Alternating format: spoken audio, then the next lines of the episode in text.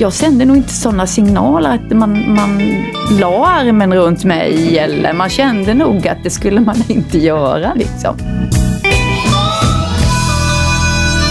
Bastusnack. Ja men hej och välkomna till avsnitt 76 av Bastusnack. Det är lite glest mellan avsnitten den här säsongen, jag vet det. Så kan det bli. Eh, det är ju lite knepigt att få folk att komma hit och vara intima i bastun mitt under en pandemi. För övrigt är det ju stiltje även i min bransch överlag för tillfället. Det råder ju i princip näringsförbud för alla oss som jobbar i evenemangsnäringen. Det är skumt att vara arbetslös för första gången sedan man var 18. Just nu har jag personligen inte ett enda jobb inbokat förrän i september och det gäller de flesta kollegor också. Jag vill uppmana er som vill hjälpa branschen att eh, surfa in på don'tstopthemusic.se där ni kan bidra med någon krona till alla individer som inte nås av de stöd som finns. Och om ni gillar den här podden så kan ni sponsra den också via Swish. Swish-numret finns på Bastusnacks Facebook-sida eh, och på Instagram där vi heter bastusnack podd. Eh, och om ni har sifferminne, då läser jag Swish-numret här. Swishen är alltså 123 17 69 884. 123 17 69 884. Eh, ja, alla bidrag uppskattas. Gillar ni podden så kan ni också skriva en recension på iTunes eller om det nu heter Apple Podcast numera tror jag. Skriver ni det så hjälper det mig att synas lite mer i bruset för alla jävla poddar ju nu för tiden. Men eh, alla jävlar har inte gäster som den jag har idag. Hon är oerhört kräsen med sina poddbesök. Ända sedan 2017 har jag tjatat på henne att komma hit.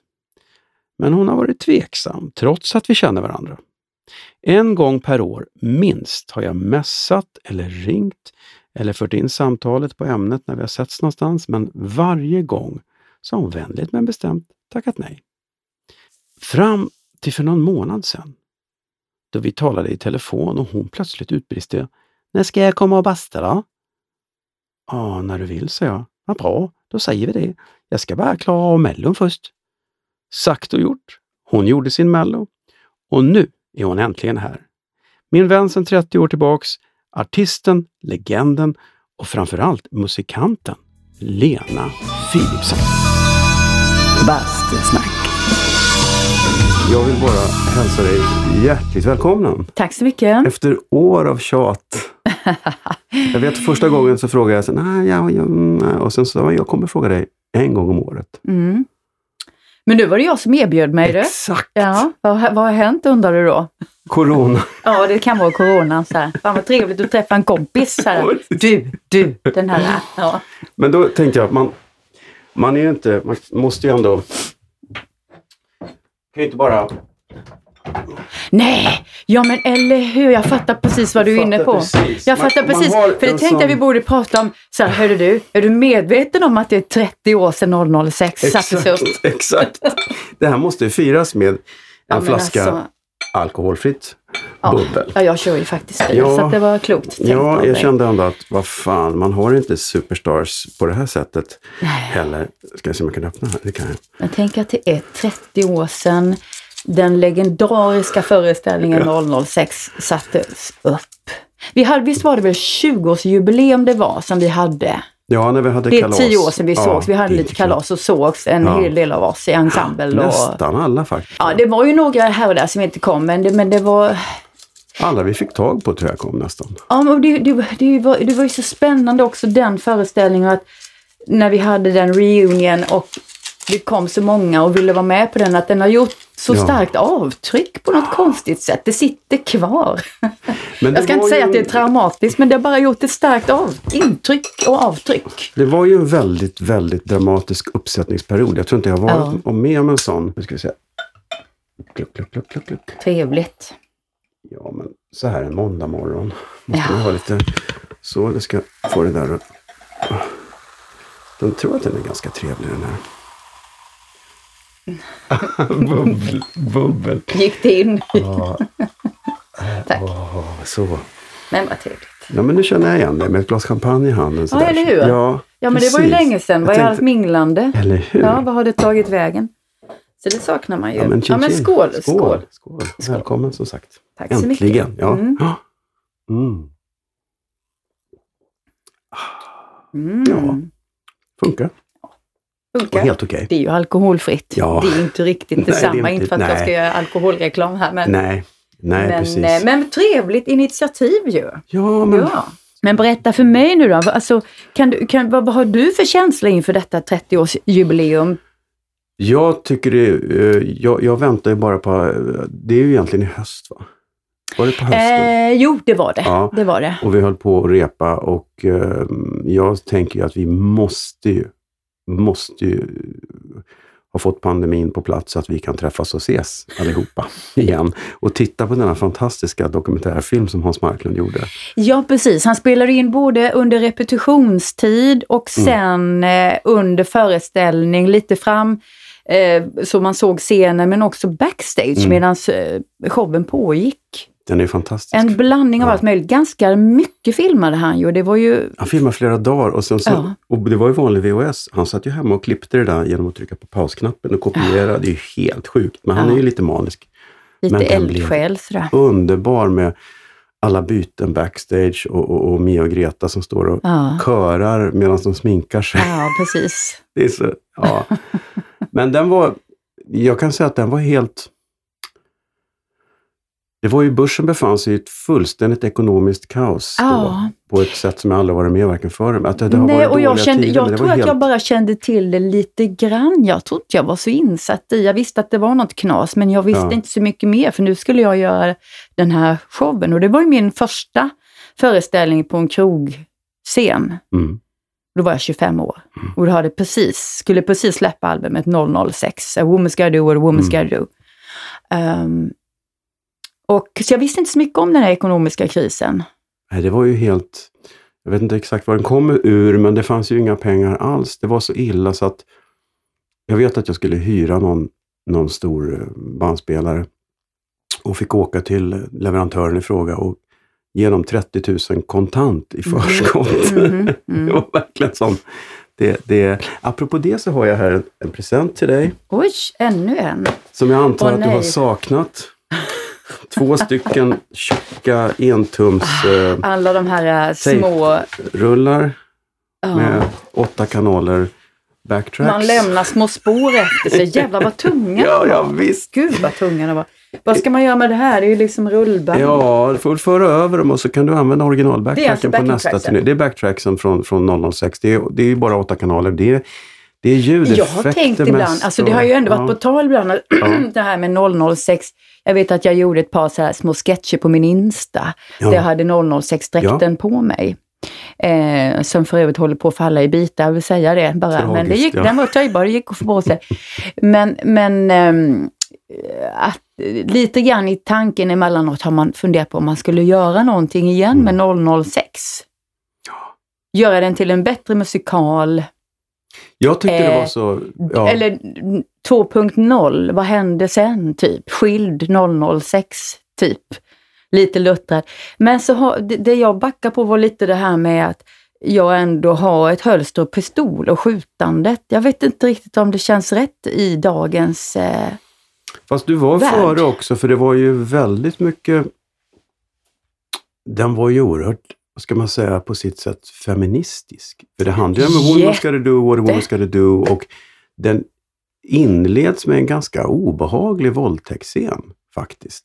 I dans, kommer jag ihåg. mm, Just det. Och sen kommer Eller det de var ju slagsmål. Ja, ja, Ja men lå, låt nummer två var väl Macomail. Nu vill jag säga, det. det. Vi sa, ja, det Just hette det. Macomail, jag sjunger Macomail. just Och det var någon som lurade i det med att jo men man kan också säga Macomail, inte bara machomail utan man kan säga Macomail.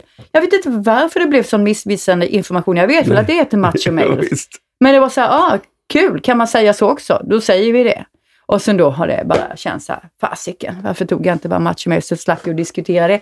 Nej men låt nummer två var väl ändå machomail säger jag nu då. Ja, Och då var det ju den här um, eh, fonden som kom upp i framkant av scenen Mm. som vecklades upp när Just det. bryggan åkte upp. Och då var det som ett hus med Mm. flera fönster och i de här fönstren händer det olika saker. mm. som inte var så trevliga. Nej, det var, ganska, nej, det var mycket otrevliga saker, men det här var ju också någon, den jag tänker på var ju en, en när... ehm, Ja, men det måste varit då. Ett av de fönstren. Ja, ett av de fönstren. Jag kommer 006 också- började vi med och då var det bara en presentation av mig och alla människor sprang omkring och dansade och lite så här. Och då jagade jag någon och sköt någon. Alltså det var ju action, jäklar. Ja, Alltså börsen hade ju också byggts om för det här ändamålet. Eh, Det var någon brygga vid framkant på scenen som man kunde då hissa upp mm, till, väldigt högt upp mot Mm, taket där. mm. Och så fanns det en brygga då på andra våning som, jag, som tog vid, så man kunde springa från den här bryggan ut runt om andra våningen på utkant och så åkte jag en rutschkana ner igen på vanliga Mm. scenen. Och där uppe var det ju en eh, skottlossning. Jag Om kommer du ihåg det. Du sköt tvärs över Ja. på Peter Gröning som stod på balkongräcket Just det. och föll rakt ner över publiken så att Ja. de bara... Samtidigt så släcker man. Ja, han var ju Han- fast, Han fast hängde i en vajer då. Ja, men vet du det otäcka är när vi sen skulle bygga om till nästa produktion. Så var vi uppe och skulle plocka ner de där vajrarna och då upptäckte jag att bultarna satt ju lite löst i taket. Ah, Så Men vi gjorde kunde ändå hundra Ja, föreställningar så ja. det kan ju... Ja, Men det, jag menar, det började med action, sen var det då låt nummer två, Match Mails, och då, då hissades den här frontfonden upp med de här fönstren Ja. där det hände Ja, olika ja. hemska grejer, för då sjöng jag om ja. det. Mm. Nej, men jag sköt ju ner de som var, betedde sig illa helt enkelt. Det var Men sen gjorde 006 du ju- uppgift. Men du, ja fast sen så, så Som fick du ihop med, med ledaren för Mac och Mails också, Spider. Ja, det fick jag ju. Och då blev han snäll. Ja, det är såklart. Han ju snäll. Det var ju en ganska tunn historia. Det var ju inte fokus på, på, på eh, manus, replik. Det var det ju inte. Men det, utan det var ju framförallt en musikupplevelse som Mm. hade en viss då, det var ju som en musikal fast som sagt utan, det var ju inte nästan någon dialog liksom. Väldigt lite sades men, Mm. Men eh, det Birgitta var det, det Andersson var ju den hemliga, det var ju din eh, uppdrags... givare. Ja, precis. Så, men på- hon var ju med på en på bildskärm då, en videoduk ja. Ja. Det är så mycket med den Hon här föreställningen. skickade Alltså. telefax via symaskinen. Jaha, Det kom, du hade en symaskin där det kom hemliga faxmeddelanden. ja just det, just det. Men, men dramatiken var ju också i hela uppsättningen att, att vi repade och, och det dagliga skämtet bland dansarna var idag kommer kontrakten. Alla bara ha ha ha ha, för det Ah. fick ingen. Och vi byggde, budgeten liksom justerades allt eftersom och det var helt kaos och vi körde genomdrag. Jag kommer ihåg vi stod mitt i natten och gjorde genomdrag. ja. Och vi, vi hade, av någon anledning så hade vi ett, ett, ett genrep som var sålt till något företag. ja. Men då hade vi inte gjort färdigt föreställningen. Så vi, vi slutade med Standing in my rain och sen var det klart. Och de som Ja. eventuellt försökte hänga med i storyn måste ju blivit lite... Sen, vi, vi var tvungna att låtsas som att det var klart eftersom de hade betalat för det. ja. Och så Nej, då var det inte fan. klart. Och Nej. faktum är att när vi hade premiär Ja. så hade vi inte lyckats köra igenom det en enda gång utan Nej. att behöva bryta. Så jag var ju, det var ganska stressigt kan man säga i logen. Känslan var ju bara, ja ah, shit vad gör jag när vi kommer av oss? För jag var helt säker på att det kommer vi att göra. Mm. Men så, så gjorde vi inte det. Allt flöt på och då blev jag ju nästan religiös. Ja. För en liten stund var jag religiös, sen gick det över. Nej men för att det Men var det var- så här, herregud också- inte sant alltså. Jag kommer ihåg det, jag pratade med dig. Jag var inne i logen precis innan vi skulle köra. Funkar allting? Och du hade liksom ingen röst heller. Det var helt... Det måste och det varit jag så... inte alls, jag men man, man var tänkte jag, säkert utmattad. Ja, vi hade ju repat och slitit Ja, vi alltså, dygnet, runt. runt. med det där. Samtidigt då, ja men visst, visst var det det som... Men, det, men det, den detaljen är ändå grädde på moset, att Ja. vi var sent ute och det var kaos.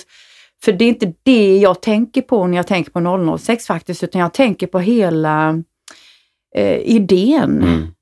Eh, med mig som en seriefigur och med det där uppdraget att eh, ta hand om män som inte betedde sig bra mot kvinnor. Och att eh, det var ju en seriefigurskaraktär som Mm. vi, jag och Torgny Söderberg vill jag ju nämna här och Mm. som jag jobbade med, vi Mm. gjorde ju den här skivan tillsammans.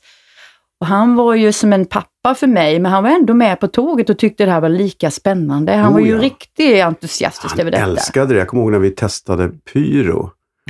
Och det, och det var bomber och grejer. Han bara, oj, oj, oj, oj, nu smällde det. Han tyckte Ja. det var härligt. Och det var... och Jo, hade- men, men, men eh, jag, jag är fascinerad efteråt och nästan lite så här, kan knappt begripa hur, hur, hur att vi genomförde den här idén. Men jag tänker att det, du har ju två ganska häftiga egenskaper. Dels så är du modig och vågar göra det där redan då. Som, Ja, men jag får Alltså, skylla lite på helt- ungdomen också, för ja. jag skulle ju inte stå med... Jag vet till skivomslaget så hade vi ju ett riktigt, en riktig revolver ja, i handen. Det Ja. var ju bilder på mig i den här dräkten Just med en det, revolver. Det var en riktig. Ja. Och att jag, jag skulle aldrig idag ha Nej. ett skivomslag där jag stod med en revolver. Men det gjorde jag, det var liksom bara en del av den här fantasin, en del av drömmen. ja, jo. Det var ju ändå det som... eh, men jag tyckte också att din envishet är jävligt fascinerande. För att du gjorde ju Rocktåget på sommaren innan. Mm.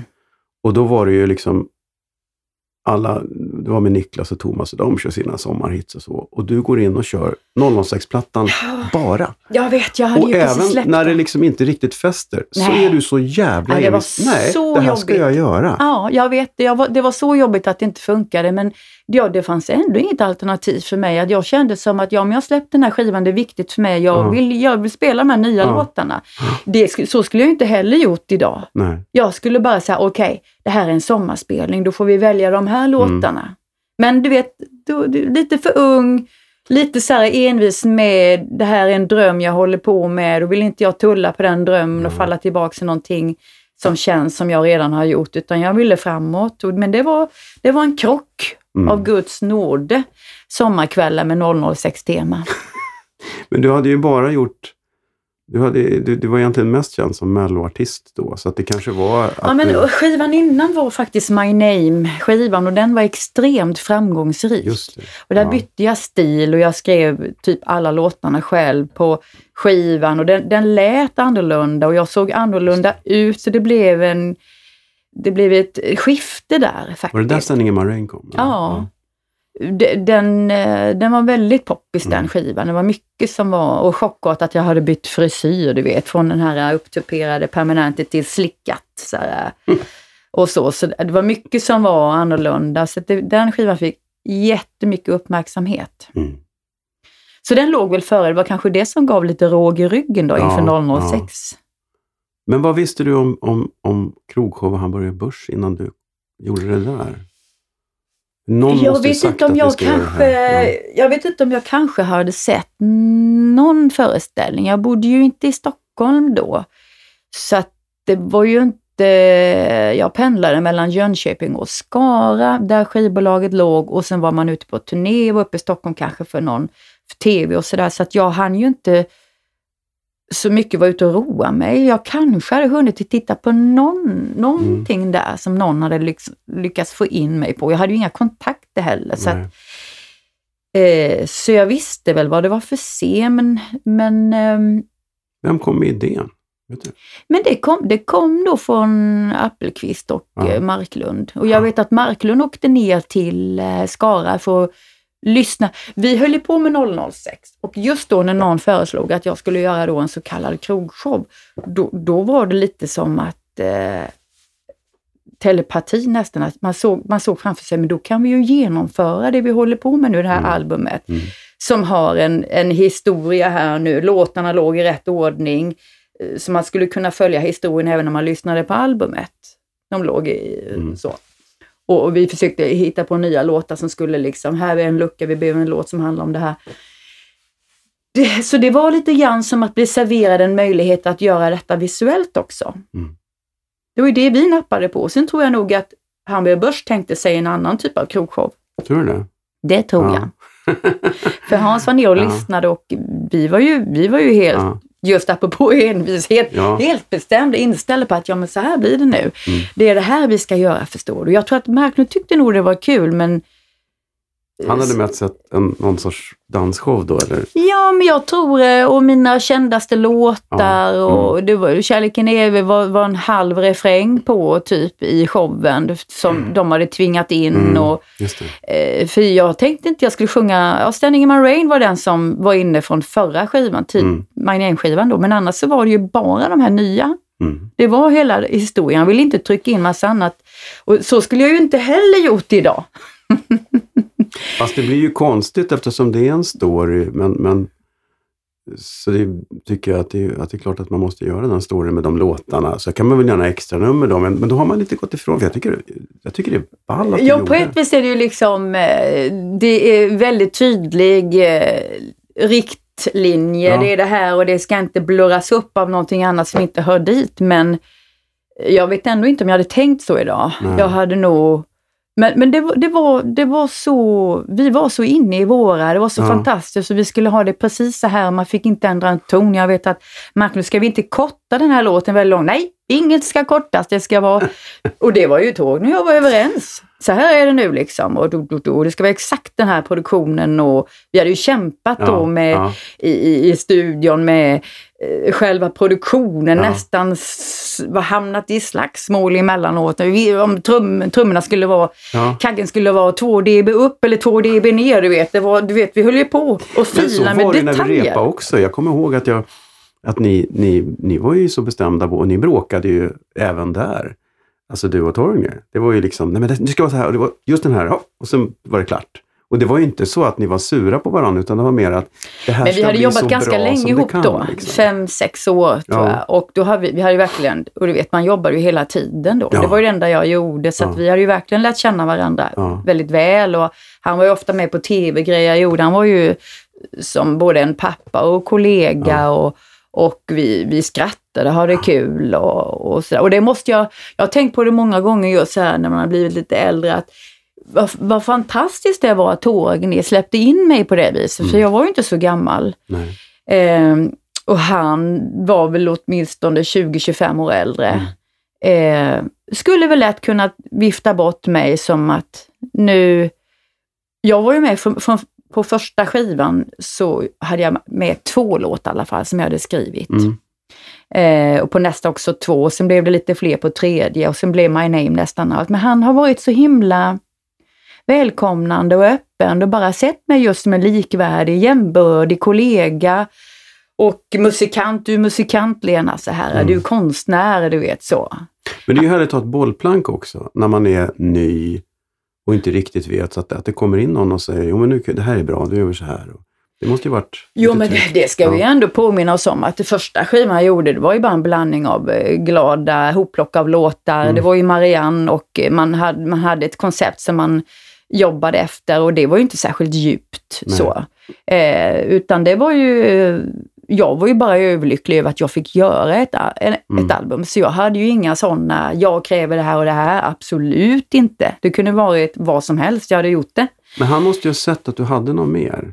Eh, Ja, men det var ju för han hörde mina demos från Ja. början och tyckte att de var bra och som jag säger, jag tycker ändå det var fantastiskt för det hade varit så enkelt för en man att bara avfärda mig, en Mm. ung flicka, som att du ska inte tro du är någonting. Men han har verkligen bara eh, bjudit in mig och som Mm. sagt, vi har slitit i studion tillsammans och skrivit låtar tillsammans och eh, du vet, mixat till mitt i natten och åkt iväg och köpt en korv. Hur många gånger har man lommat iväg helt hålögd och köpt en korv med mos någonstans och tillbaks igen och man är helt hjärntvättad. Och Mm. Jag har slitit liksom. Det har varit eh, så, det, det måste jag säga, en riktig hedersman och eh, ja, jag tycker det, det, det är unikt känner jag Mm. faktiskt att det var.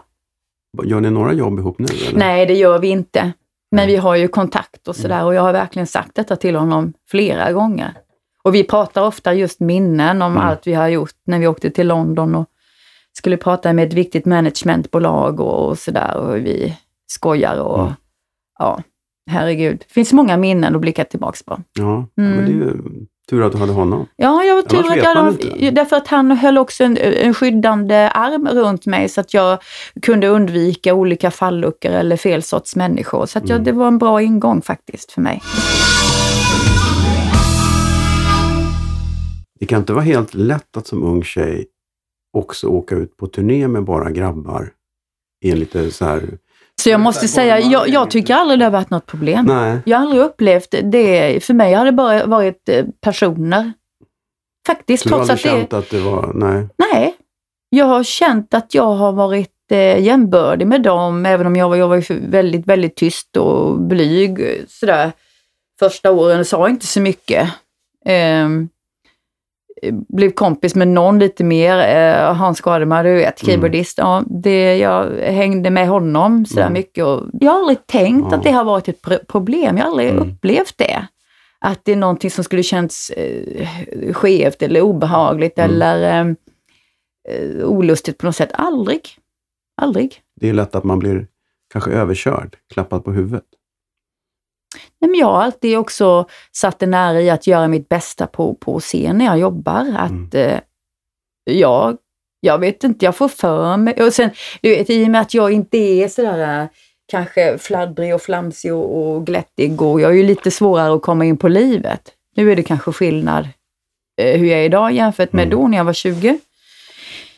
Men du vet, det, jag sände nog inte sådana signaler att man, man la armen runt mig eller man kände nog att det skulle man inte göra liksom. Jag tror det. Mm. Men apropå 006, ja, Mm. vissa gör ju sådär eh, någon specifik platta, ett album igen, live. Ja, just det. Ja.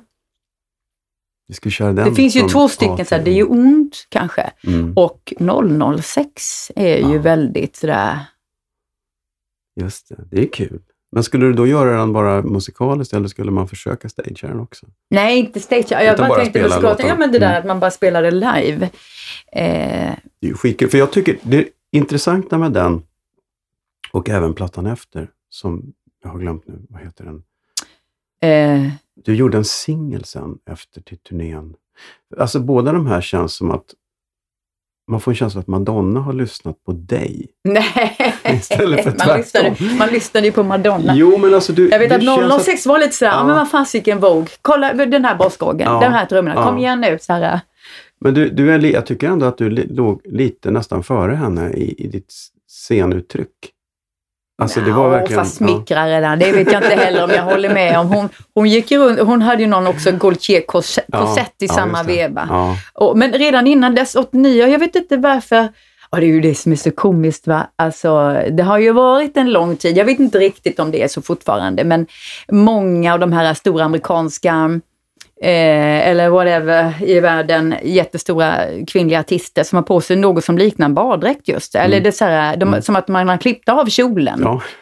Eh, Och, och de kliver ut som att det är den mest normala världen. Jag, jag kom på mig själv och, och vi fnyste lite till, ah, vad är det med att de alltid ska på sig baddräkt? Sen drog jag mig till minnes, vänta lite nu, dels 006 men även året innan dess på My Name-turnén. Mm. Då stod jag ju också i någon korsett, det var ju en baddräkt också. Så man bara så här, just det, så var det ja. Nej, jag tar tillbaks här. Blir det baddräkt på nästa turné? Nej, det är väl det att eh, man känner att det kanske inte är lämpligt. Du, vi, musik och sånt där. Det var en, eh, en undersökning ganska nyligen där de kom fram till att den, den musik man lyssnar på i 13-14-årsåldern präglar en nästan mer än all annan musik man lyssnar på i livet. Så tänkte jag själv, vad lyssnade jag på? Så tänkte jag, ja men det stämmer ju. Någonstans där 13-14. De plattorna man lyssnade på då är ju lite speciella även idag. Har du, har du några sådana? Vad lyssnade du på när du var 13-14? Eh, Jag var väl en person som eh, satt klistrad vid typ lördagsbiten, alltså radioprogram där de spelade nya singlar. Och sen blev det ju tracks, jag vet inte vad det hette, det var Claes av Geijerstam gjorde ju sitt också rakt över disk. Eh, Då satt man ju redo med kassettbandspelaren och skulle spela in det man tyckte lät bra. Så det, Vad är det för låtar som du känner att, att ja, den här, för det klickar ju till. åh, det är så extra. svårt, det, det finns ju jättemycket. Eh, och även, ehm, ja, jag vet inte. Det, Jag menar, vi, Ja, alltså det, ja. det har också varit all möjlig sorts musik på något sätt. Jag menar, ABBA gjorde stort avtryck på mig, men sen vet jag ju också att när någon pojkvän på den gamla goda tiden eh, spelade upp någon David Bowie-skiva, Mm. Life on Mars och hela det här som jag tyckte också var jättebra, eller eh, eh, all, all samtida disco, alla hitlåtar de man tyckte var bra, allt möjligt liksom.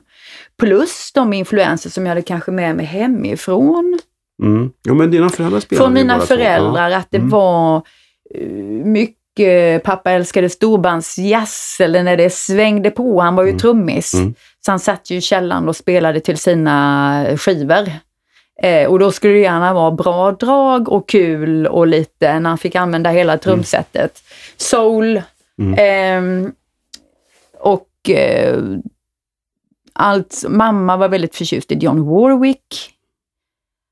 Um, Bacharach-grejen. Mm. Mm. Eh, ja men det, det var så att det har också influerat mig. Så när jag gjorde demos eh, tidigt, när jag typ var sådär 15, 16, då, ble, då blev det också en del, se- skrev jag i och för sig vid pianot. Mm. Och då blev det lite mer den stilen, men det var väldigt jazzigt. Jazzigt och eh, gärna någon bossa nova. Mm. Det var poppis att göra. Mhm. Mm, mycket sånt. Så att det hade jag också Högt. med mig.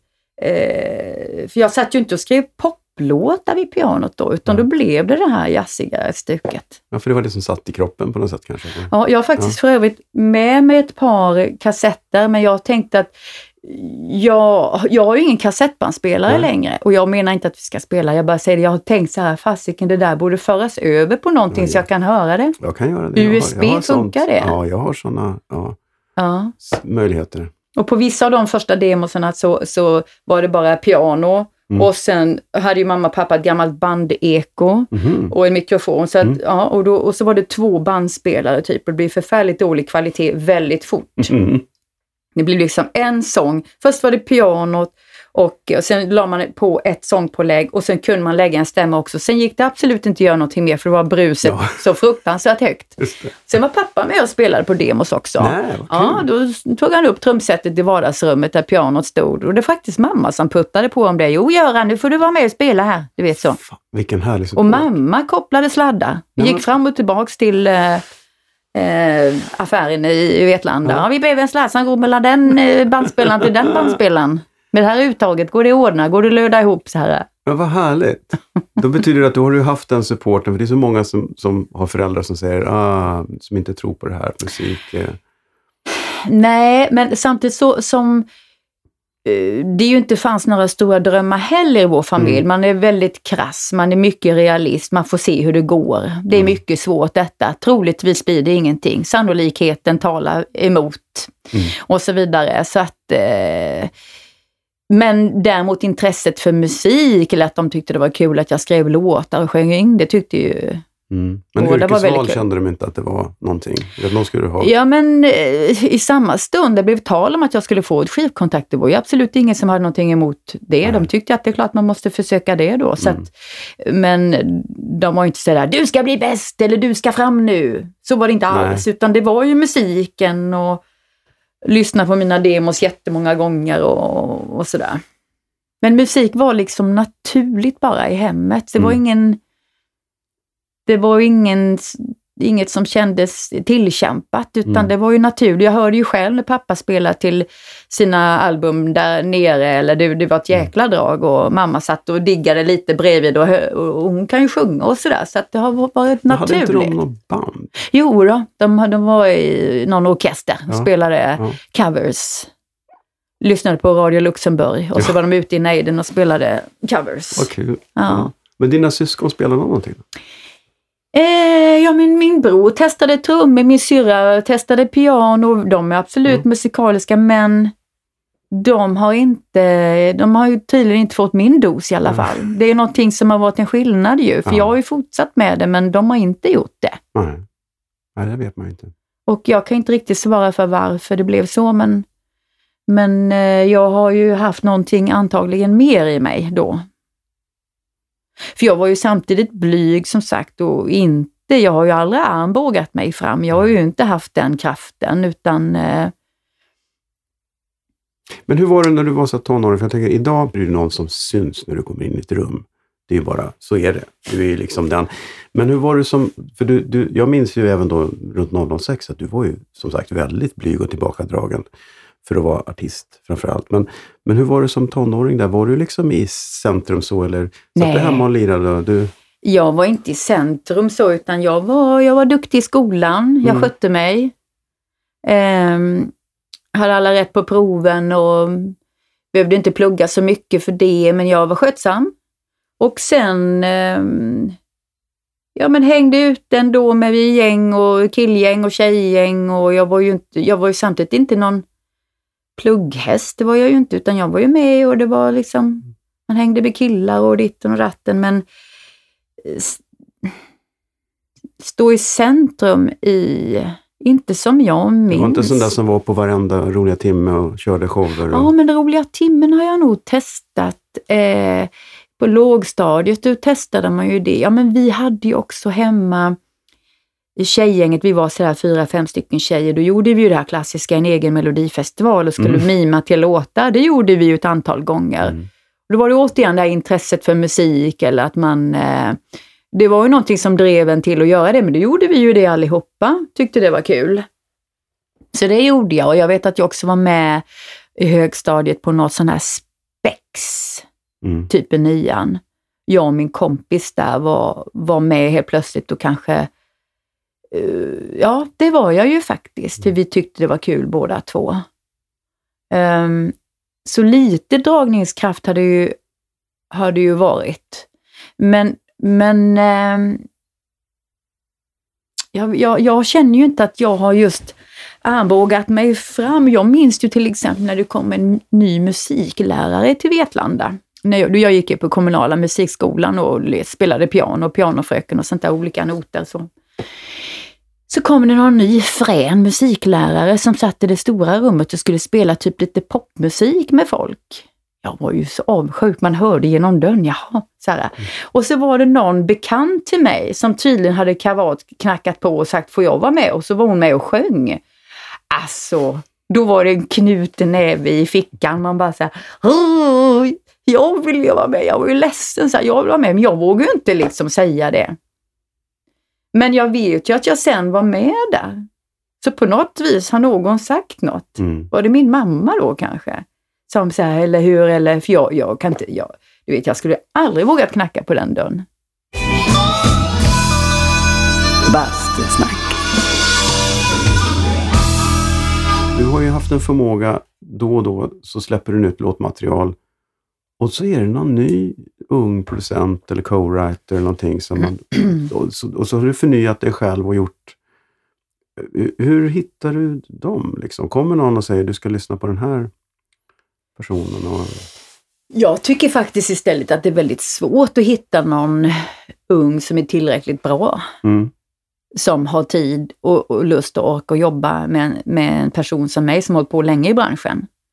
Eh, men eh, ja, men ja, det har ju varit en strävan från min sida att hitta någon slags ny väg fram som känns spännande och ny och att man förnyar sig lite. Det har varit ganska viktigt för mig.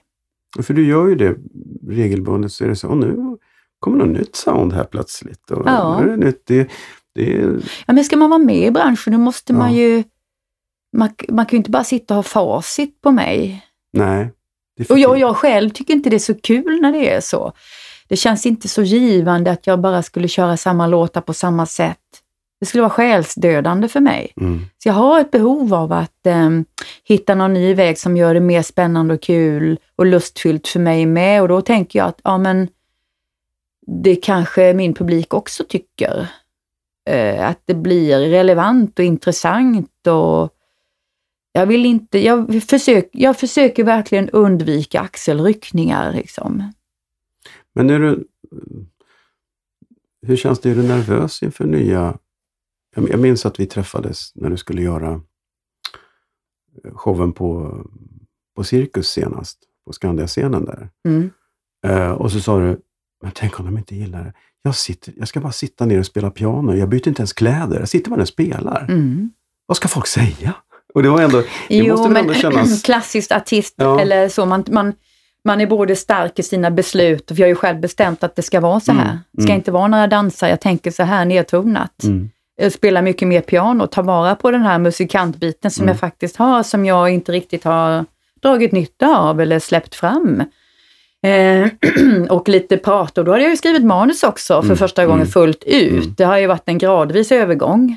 Eh, men där var det som att, nej men vi ringer ingen, det, det, det är bara jag nu. Så, Så det var mycket med det. Väldigt och, öppen också där, väldigt, väldigt mycket utlämnande eller vad ska man ja, kalla det Ja, men det var ju också för att låtarna, jag hade, jag hade precis gjort ett album där jag hade återgått till att skriva låtar själv. Det hade mm. inte jag gjort på ganska många år, men jag insåg någonstans att okej, okay, vad jag behöver göra nu är antagligen att skriva låtar själv. För att det ska kännas mer genuint och mer från mig och jag blir lite äldre också. Det skulle passa bättre. Jag, jag, det skulle vara rätt väg för mig och då försöker jag ju skriva låtar. Jag har en, det är någonting som kommer till mig att jag vill eh, gå den vägen.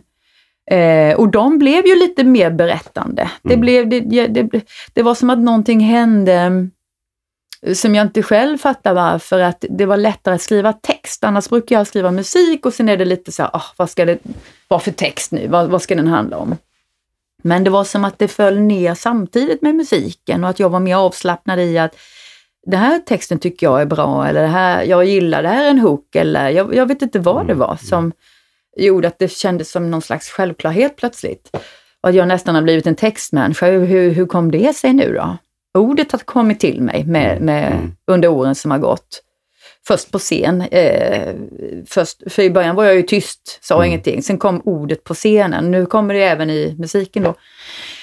Det jag oftast känner när man skapar någonting, att man kan bli väldigt begeistrad över någonting man kommer på. Man känner det här, det här känns bra, det här känns... Eh, och då vill man, då ser man fram emot att framföra detta. Så funkar jag. Då tar det bort rädslan. Jag blir liksom, mm. det, här, det här blir kul att visa upp. Men självklart, nästa dag kan man ju tycka det är mm. värdelöst. Mm. Då är det så här, nej, jag kanske inte har någonting här va. Det här är kanske bara någonting jag har hittat på. Jag kunde bara skratta, ja. Uff, ja men liksom, ja. det är klart att det finns ett ja. sånt tvivel. Herregud, vad gör jag? Och, och, den känslan kan jag ha mycket just efteråt när jag precis har gjort någonting. Mm. Eh, som till exempel nu med Melodifestivalen när jag var programledare där. Det är mycket arbete och jag har ju lagt mig i också lite manus eftersom jag nu har börjat med det mm. så tycker jag, men nu vill jag hålla fast vid att det får bli på mitt sätt. Det är viktigt att det är förankrat i mig och så. så vilket betyder att jag får lägga ner lite mer arbete, vilket jag gärna gör, tycker är kul. Um, och sen genomför man det och det, det, är ju, det, är ju, det är vad det är, det är direktsändning, det är press. Det är inte jättemycket rep med hela eh, flödet utan eh, ja, det är en prövning liksom att få till allting och få det så jäkla bra som man önskar att det ska vara.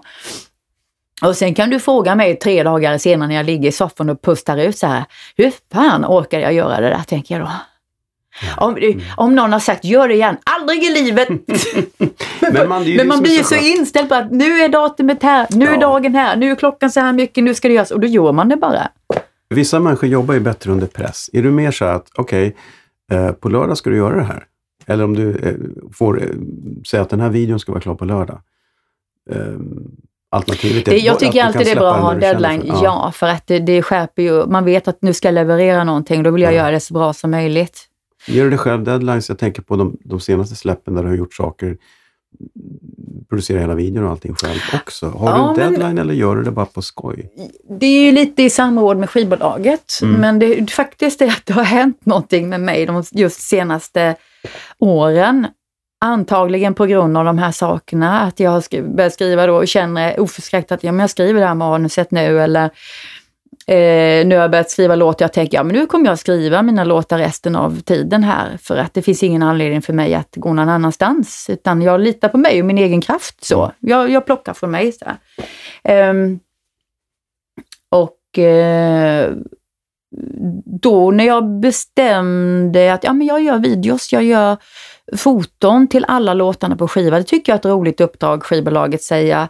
Eh, för då, då, har jag liksom gradvis fasats in i det. Jag har ju liksom på många semestrar filmat olika saker. Eh, när jag sitter och dricker te, bara tekoppen och man hör miljöljuden och det är en vacker skymningsljus och jag, man ser min hand som tar koppen och dricker. Det är bara, vad är det för någonting? Det är någon slags poetiskt i det. Mm aldrig använt det till någonting, men tänkt så här, ja, det här är ju vackert, man borde kunna klippa upp och använda ju. Så här. Men det var som att det inte blev eh, dags för det förrän, förrän nu. Uh, och att det hängde på att jag skulle göra det själv. Jag länge tänkt, finns det någon jag kan jobba med som lite smidigt kan filma utan att det måste bli så kostsamt? För då faller det. Då är ingen beredd att betala det. Det ska vara smidigt, med enkla medel, någonting. Det har jag hållit på och tjatat om i många år, ingenting har hänt. Förrän nu när jag bestämt, jag, jag gör det själv. Mm. Då blev det av. Och det som, det som var skillnaden nu då, det var ju att jag själv bestämde att ja, vi ska ju släppa Maria Magdalena här nu i slutet av maj. Det betyder alltså, jag hade någon idé på att jag ska till Berlin nu och vara i de här miljöerna i en paljettklänning. Eh, ska ni skicka skivbolag och boka biljett eller ska jag Nej, då bokade jag den själv och det var ett stort ögonblick för mig att jag med någonting så, sånt här jobbrelaterat bestä- tryckte själv på den röda knappen så att säga. Jag lät inte någon annan göra det och boka och något hotell eller så. Ehm, utan, eh, och jag funderade på, är det någon kompis som ska hjälpa mig att filma detta? Jag ska gå omkring. Eh, krångligt, för då måste den personen bo på hotell. Vi kan inte båda bo hemma hos min dotter. Jag kanske ska fråga min dotter ändå. Vad säger du? Är du redo att göra det här seriöst nu? Här. Och det var hon. Och då blev det mycket enklare, men då åker jag ner med mina små grejer här till henne och bor där. Men just när jag själv bestämmer ett datum, jag åker ner, får det här gjort, vi sitter och klipper det. Då var det så här, ja men jag behövde inte vänta på att någon annan, och så har det Nej. varit tidigare. Jag har alltid varit kreativ, alltid varit med och bestämt och stakat ut, så här ska det bli. Men sen är det som att jag, någon får trycka på knappen, någon får ringa boka studion, någon får ringa liksom, någon gör det där Mm. så att det sker. Men nu, nu gör jag ju det själv plötsligt. När du skriver och så, är du, har du disciplin? Jag vet de som, som sätter sig 9 till 5 och arbetar, och så finns det de som går runt och väntar på inspiration. Vilken sort är du? Mm, nej, jag, alltså, det är väldigt mycket att man sätter sig och börjar försöka. Mm. Eh, tycker jag. För då har man bestämt sig för att, ja men är det inte dags för lite nya låtar, då måste man faktiskt sätta sig och börja försöka. Mm. Eh, och då, då, man, då kanske jag kom in i det, den eh, stämningen att man tänker mycket på olika melodisnuttar och man testar varje dag eller man kan fundera på det när man är ute på promenad också eller liksom sådär. Att, men det krävs ju på något vis att man börjar diskutera att man ska släppa något nytt material. Jag går ju inte och sätter mig varje dag annars. Nej. Det gör jag, då är jag väl långt ifrån tangenterna faktiskt. Och känner, som just nu så, och jag har precis gjort, gjort klart alla videos och känner mig duktig, liksom att nu har jag genomfört det uppdraget som jag själv har bestämt att jag ska genomföra. Ehm, och jag har inte fått vara ute och spela då på grund av pandemin. Nej. Då har jag lite svårt att sätta mig och skriva nya låtar, för då är det som att jag måste lämna de här eh, Maria Magdalena-låtarna. Eh, och jag är inte riktigt redo för det. Jag ska ju spela dem också ju. Ja, för det är väl en cykel det där. Man skriver låtar, man gör en platta, sen gör man en turné på det och så kanske får man se vad som händer. Det är väl någon sorts mm, kretslopp. Ja, det, det är det ju. Och sen, jag började egentligen skriva låtar lite tidigare till Maria Magdalena. Jag skrev fyra nya låtar till en sommarturné jag gjorde 2018 Mm. och tyckte nu har jag börjat skriva låtar. Ingen av de fyra låtarna var med. Varför, varför inte det? Ja, jag tyckte inte det var tillräckligt kul. Tillräckligt bra, jag vet inte. Jag bara kände nej. Eller kanske, man kanske behöver en startsträcka för att komma in i... Ja, det, var, det kändes lite så att det var som att jag var inte riktigt redo att få Nej. ut med de riktiga grejerna utan jag hade börjat någonstans och så blev det lite för kort om tid men jag ändå tog med den nya för jag ville ha med en ny känsla Mm. på sommarturnén. Men, men eh, jag hade inte med det för att jag var inte riktigt där och sen tror jag att jag, Maria Magdalena kom till eh, strax efter turnén var klar bara. Mm. Och då, då började jag ju på allvar liksom att sätta igång. Så att det är som att jag behöver en viloperiod också. Mm. Jag klarar inte att sätta igång och skriva med en gång eh, igen. Det är som att jag har tömt förrådet faktiskt Mm. lite. Kan man göra, kompensera det här ic- icke-turnerandet med att göra andra projekt? Jag tänker på, du har ju faktiskt filmat lite också. Enkelstötarna där. Det är också ett sätt att göra något annat. Ja, men det har, det har jag ju jag har ju tackat ja när jag fått de erbjudanden Ja. faktiskt. Ja. Och eh, det kommer jag att göra framöver också. Men eh, vi får väl se vad som händer. Mm. Men eh, det är ju inte så att jag har en plan av att nu ska jag börja göra det. Mm. Utan jag, tycker, jag ser det som något spännande för att utforska mig själv. Var går mina gränser? Hur mycket kan jag släppa upp? Och... Men du tackade du ja direkt första frågan? Vilken var den första frågan du fick? Var det... Eh, ja men enkelstöten kändes som att det var första gången som jag skulle faktiskt vara en annan karaktär än mig själv. Man Mm. har ju varit med några gånger som Ja. sig själv. Ja. Men nu skulle jag vara en överläkare och ha, det var ju bara två dagar, så det var ju ingenting. Men det var mitt första försök att vara någon annan. Och det var superläskigt, jag sov inte en blund på natten. Jag är supernojig över att nu måste jag se till att någonting blir bra och, och Mm. fastna på den här filmremsan, herregud. Mm. Ja, men så kommer du också till, till en inspelningsplats där du inte riktigt behärskar. I en studio vet ju precis vad som ska Mm. hända. Mm. Jo, fast å andra sidan har jag ju sett tillräckligt mycket, jag vet ju någonstans, men ändå Mm. är det en obehaglig, eh, det är svårt att landa, men jag, sen fick jag ju möjlighet att vara med i julkalendern som Lussan och då hade jag ju betydligt fler dagar och då Mm. hann jag liksom landa. Det tog några dagar, sen började jag landa lite i att jag kunde slappna av och föreslå lite grejer själv också, som jag såg att alla andra gjorde, men det vågade inte jag i början, för då måste jag ju leva upp till det. Om jag föreslår någonting, då måste jag leverera det också, så det var ju alldeles för läskigt. Men jag landade i det till slut och det var, det var mm, väldigt spännande. Men faktum är att jag, jag, eh, jag, jag, jag får för mig att många tänker att jag passar mer för något komiskt, men jag tycker egentligen inte det själv. Jag tycker egentligen att jag är mest rolig när jag får göra på mitt sätt. Med min humor, berätta min historia, klippa upp det i någon video på det sätt jag vill. Då kan det bli kul. Eller använda mina ord när jag står Mm. på en scen och säger då, det, det blir liksom mitt sätt att vara på som blir det komiska. Men just att vara en, en rolig, ha en rolig roll i en fars, jag vet inte. Mm. Det är inte riktigt samma sak känner jag bara. Du har ju lätt för det självironiska. Du har ju det här som Marklund brukar kalla för våga vara ful. Det är inte alla som har det. Att man står på scen och vågar vara, inte bara distanserat, lite ironiskt ful, utan man går in och är liksom, kör, äh, berättar något om sig Mm. själv eller Mm. spelar upp en, en scen av sig själv. Och det är ju, Du såg pandemisketchen på festivalen va? Ja, Där var jag ful. Jag tänkte mitt i när vi spelade in det, så här, jag- herregud vad gör jag? Det här ska alltså visas upp. Men det har ju, jag har ju själv tyckte bestämt det, det. Jag tyckte det var underbart. Jag tyckte det var jätteroligt och, och jag, jag kände att det var väldigt mycket du. Man förstod ju när man såg den att det här har du varit med. Ja, men jag hade skrivit Ja, den precis. faktiskt. Man, man, Just funderat, ah, Ja. det vore roligt och så här. Och jag har ju naturligtvis fått lite blodad tand i och med Ja. att jag spelat in mina videos och lite Mm, annat mm. också på Insta. Mm. Eh, hade ju någon livestream när jag körde advents-tv, då provade jag det för första gången. Eller jag gjorde någon julkalender Ja, där, ja. året dessförinnan där Ja, jag gjorde ja. små inspelade grejer. Så att det, det känns som att jag bör, du vet, har åsikter om hur vi ska filma. Ligg lite lägre mot golvet här. Filma neråt bara, vi ska inte med prylar bara. Du vet sådär. Ska Kul. kolla. Bra, bra, bra. Att det blir, att det blir, nej, de var jättegulliga, jättesnälla. Vi, hade, vi jobbade jättebra ihop, Ja. så det, jag kände inte att jag körde över någon. Men jag märker att jag är engagerad i Ja. just eh, Och jag var med och klippte också då, för Ja. jag, vill, jag var väldigt så här, jag vill se, jag vill liksom känna att det blir min sorts Inuti hur humor. det ska se Ja, ut. jag har, ser redan framför mig, så här blir det. Typ så här. Men du kanske ska regissera andra? Ja, och då har fått frågan om det Ja. och då tycker jag, gud vad, vilken kusligt läskig fråga. Mm. För då känner jag att det är en sak om jag regisserar mig själv Mm. och, och testar gränser med mig själv. Men är jag verkligen beredd att utsätta andra för det och, och de ska förlita sig på att jag vet vad jag håller på med? Men du, har ju, du litar ju på Emma Bukt. Då borde ju någon kunna lita på dig. Ja, ja absolut. Ja, men för, för samtidigt är det ju så när jag har jobbat med shower, Mm. Man, man är ju team. Det finns ju alltid en regissör med som jag jobbar med. Jag är ju lika, jag har tänkt på det att jag har ju väldigt mycket egentligen regisserat mig själv.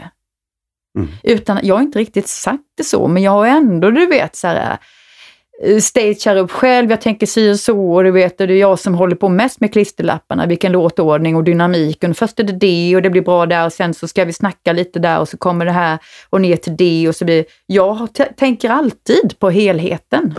Och Men du står ju ändå gjort längst fram i mitten och måste försvara det. Det är ju det är ju faktiskt du som ska stå för det. Det är Jo, men det skulle också kunna vara lätt att vara. Det är väl många som, som är en artist, man sjunger sina låtar Mm. eh, och sen får någon annan hålla på och böka med någon slags eh, eh, texter eller annan form av dynamik som man kanske inte är så intresserad av eller eh, någon som har en plan. Men det, det, det, jag, jag har ju förstått ju vart efter tiden går, man, man har ju så bra utsikt bakåt, då kan man ju liksom plötsligt se olika mönster. Mm.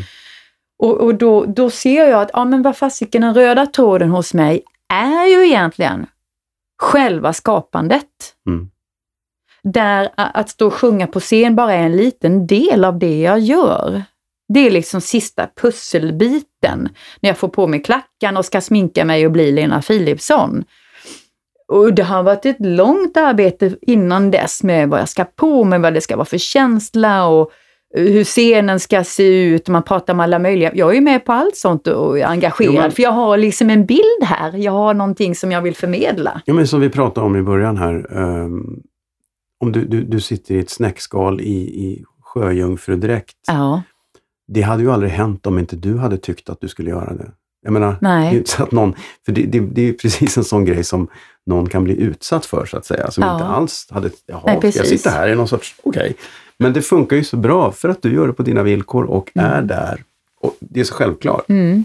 Men jag tänker att det, det är säkert därför jag jag brukar ju alltid snacka om att jag är som två personligheter, en på scen då så att säga, när jag Mm. fixar och i ordning och sen har jag den privata sidan när jag är ytterst praktisk, inte vill frysa, ha på mig eh, bra skor eller du vet så här. Ja men lite så, håller låg profil, titta Mm. ner i backen, vill inte bli igenkänd eller Mm. du vet så här. Det är ju, det är ju som två, men, men egentligen så stämmer det ju med det jag just beskriver, att, att stå på scenen är nästan som den sista, sista pusselbiten, då har jag varit med i allt det andra, så att jag är egentligen en, en person som jobbar väldigt handlingskraftigt med Mm. allt jag gör. Och det, det är det jag i huvudsak gör och kronan på verket blir ju själva framförandet. Men du menar att det skulle kunna vara någon annan som står där lika väl då, till exempel?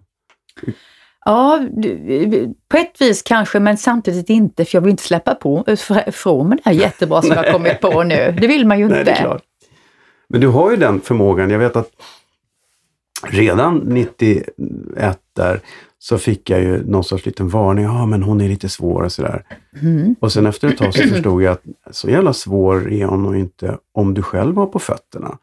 Men om du går in och mörkar och inte vet vad du håller på med, då är hon nog svår. Så det var snarare det skulle jag säga, att, det, att du har en perfektionist som, i dig som kräver att, att, att, och det är du inte helt ensam om, att, att alla ska vara med 100% för du är ju där till 100%. Ja, eh, och du sa till och med på en repetition lite, ja. eller på en genomgång någon gång på andra showen vi gjorde, tror jag det var, sa du att, att, att du nästan bad om ursäkt för att du, du sa bara när saker var dåligt. Och att du kände att ni är jättebra, förlåt jag måste bara Ja, säga men det, absolut. bra Det är också någonting jag Men har jag- lärt mig. Ja, det är så fint så att det är bara det som är dåligt som jag säger till om och då verkar det som att jag är missnöjd hela tiden. Mm, mm. Ja men absolut att jag, jag eh, efter ett tag kom på men det, det, jag tror att det kommer sig av att i och med att jag har känt mig blyg och lite sådär så, så har jag inte gjort något väsen av mig. Så länge allting lät som det skulle så har jag inte sagt någonting. Nej. Men sen så när någon spelar fel, då tittar jag till, vad var det så här? Och märker att det blir fel. Precis som du säger, då blir det väldigt så här, just jag måste komma ihåg och, Ja, men den här Ja, jag har alltid velat vara en del av- vad sa du? Den här the look of death, just den här blicken. Den har, vet man ju folk som har fått. Om mig? ja. Jaha. Mm. Ja, jag vet inte om jag skulle kalla det för det. Jag blir nog mer förvånad och Ja. titta så här, va, va, va, vad var det? Här. Och det kan säkert uppfattas. Nej, men så visst Ja. så, det har jag ju lärt mig. Jag har alltid velat smälta in och jag Mm. liksom, länge höll jag på att smyga lite längs med väggarna även liksom Eh, visst, jag står i centrum och är artisten, man ska ut på turné, vi ska repa och så, men jag tycker om att sitta med i gruppen och skratta med när andra drar skämt och sådär. Mm. Sen har jag ju förstått att jag märks mycket mer i rummet än vad jag tror. Mm. Eftersom jag är chefen, så då har jag ju liksom fått inse att just det, nu vill jag ju tala om att ni är jättebra och ni ska veta och så här, men den grejen, men nu, jag vet inte, även där så, ja men jag känner mig på något vis lite märkligt befriad i min person, för jag kan vara väldigt rättfram nu för tiden. Mm. David, men jag känner inte att jag kör över någon, utan jag är bara tydlig med vad jag vill ha eller liksom samtidigt som jag kan fråga, eller vad tycker ni? Eller har jag fel här förresten? Eller, fast jag tycker vi gör så här, vi ändrar där och så klipper vi där och jag tycker vi ska spela annorlunda på trummorna, det där blir bättre. Mm, så kan jag mm, hålla på mm. rätt fram bara. Men det är ju din produkt. För spara tid. Ja, ja, ja jo, jo, men det finns ju de som är väldigt konflikträdda och och man hör på sättet de säger, ja, kanske inte. Det betyder egentligen, no fucking way, vi gör något annat. Ja. Men, Precis. Men, men så vara- gör inte jag längre. men det är ju lättare att jobba med någon, tycker jag, som är, så här ska det vara. Ja, Det men för jag, jag kan nämligen samtidigt uppfatta mig som konflikträdd. Jag kan ju också vara en person som jag kan störa mig på någon liten detalj Mm. som någon håller på med, men det är en sån liten detalj så det är inte värt att nämnas riktigt. Och så Mm. kommer den här detaljen tillbaka igen och igen och igen. Ja, då måste man ju... Och det är ingen, Ja. då är inte jag personen som vill ta upp det, för då upplever jag som Ah. att, ska jag förstöra stämningen nu? Hej, kul! Hur mår du? Ja, bra. Ja, du, vi ska snacka om en grej. Du vet, och så ska jag ta, Mm. ta ner stämningen. Det vill inte jag göra. Men du får jobba med den här klassiska, eh, som hon studiomannen sa senast när jag, vi gjorde någonting. Det här var så bra, så det gör vi en gång till. Ja, ja. En sån klassisk, eller, eller just den här upplyftande. Ja, man berättar först hur bra vissa saker är, men den här, ja, ja. det är ju det där som är... Jo, jag vet. Det där möter man ju faktiskt Ja. hela tiden. Och jag förstår att ja, det har de lärt sig, så ska de säga. Ja. Man börjar så hela tiden. Ja, det var lite fantastiskt. ja. Men man bara, mm, man tänker, det var bättre. För min del Ja. behöver vi inte linda in det. Bara på kärnan. Nej, nej, men jag är likadan. Jag tycker det är mycket mer effektivt, men det, jag upptäcker också att det är, eh, det är svårt. Alla upplever inte den arbetssituationen. Folk tar det så lätt personligt. Ja, så kan det ju bli ju om det hamnar fel. Ja. Absolut. Gud vad svår och tjurig hon var. idag. Ja, jo, Nej, ja, men jag vet inte. ju att det var många som tyckte att jag var arrogant och eh, just svårtillgänglig, men när jag egentligen var just blyg och inte kände mig bekväm att sätta igång och prata. Jag vågade inte riktigt. Kunde inte riktigt. Och det var väl kanske svårt att begripa det när man såg mig jobba på scen där jag kändes jätte med stort självförtroende och körde och var stark. Mm. Kontrasten till privatlivet sen.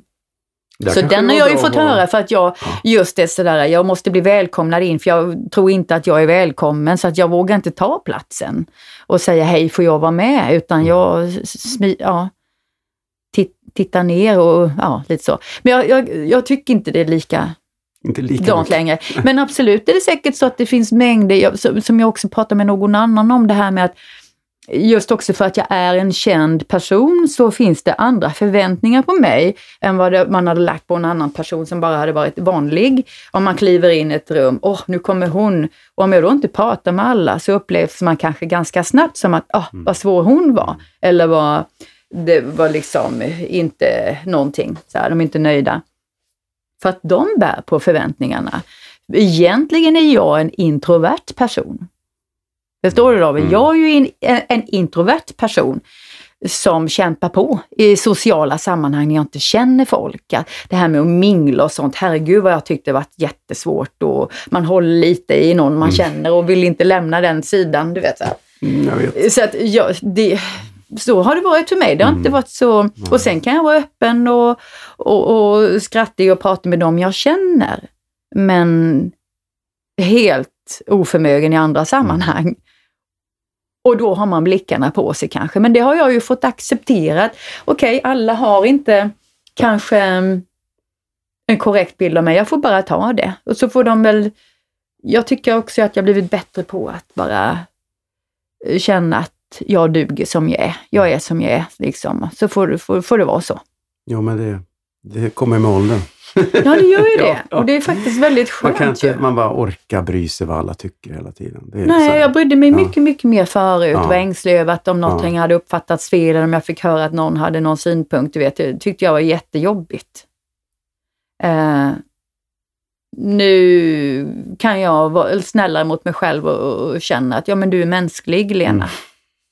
När jag blir pressad till exempel, stressad, när jag känner mig trängd, när någonting inte är bra och det blir en svår situation, då kan jag bli jävligt taggig. Det kan få mig att svara oerhört kort Mm.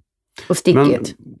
till går exempel. Det är en tillbaka- dålig egenskap, går, men, men går du tillbaks till den personen då och säger det varit lite fel? Eller det kan jag du- göra. Ja. Det kan jag göra. Sen kan ju vara så att det är någon som man inte känner som råkar ut för Jo, det. ja. Och då har man inte möjligheten, men, och då får jag alltid lite dåligt samvete om det har hänt. Bastusnack. Är du bekräftelsetörstande? Bra fråga David. Eh, jag tänker väl att jag generellt inte är det, men det kan ju inte vara sant.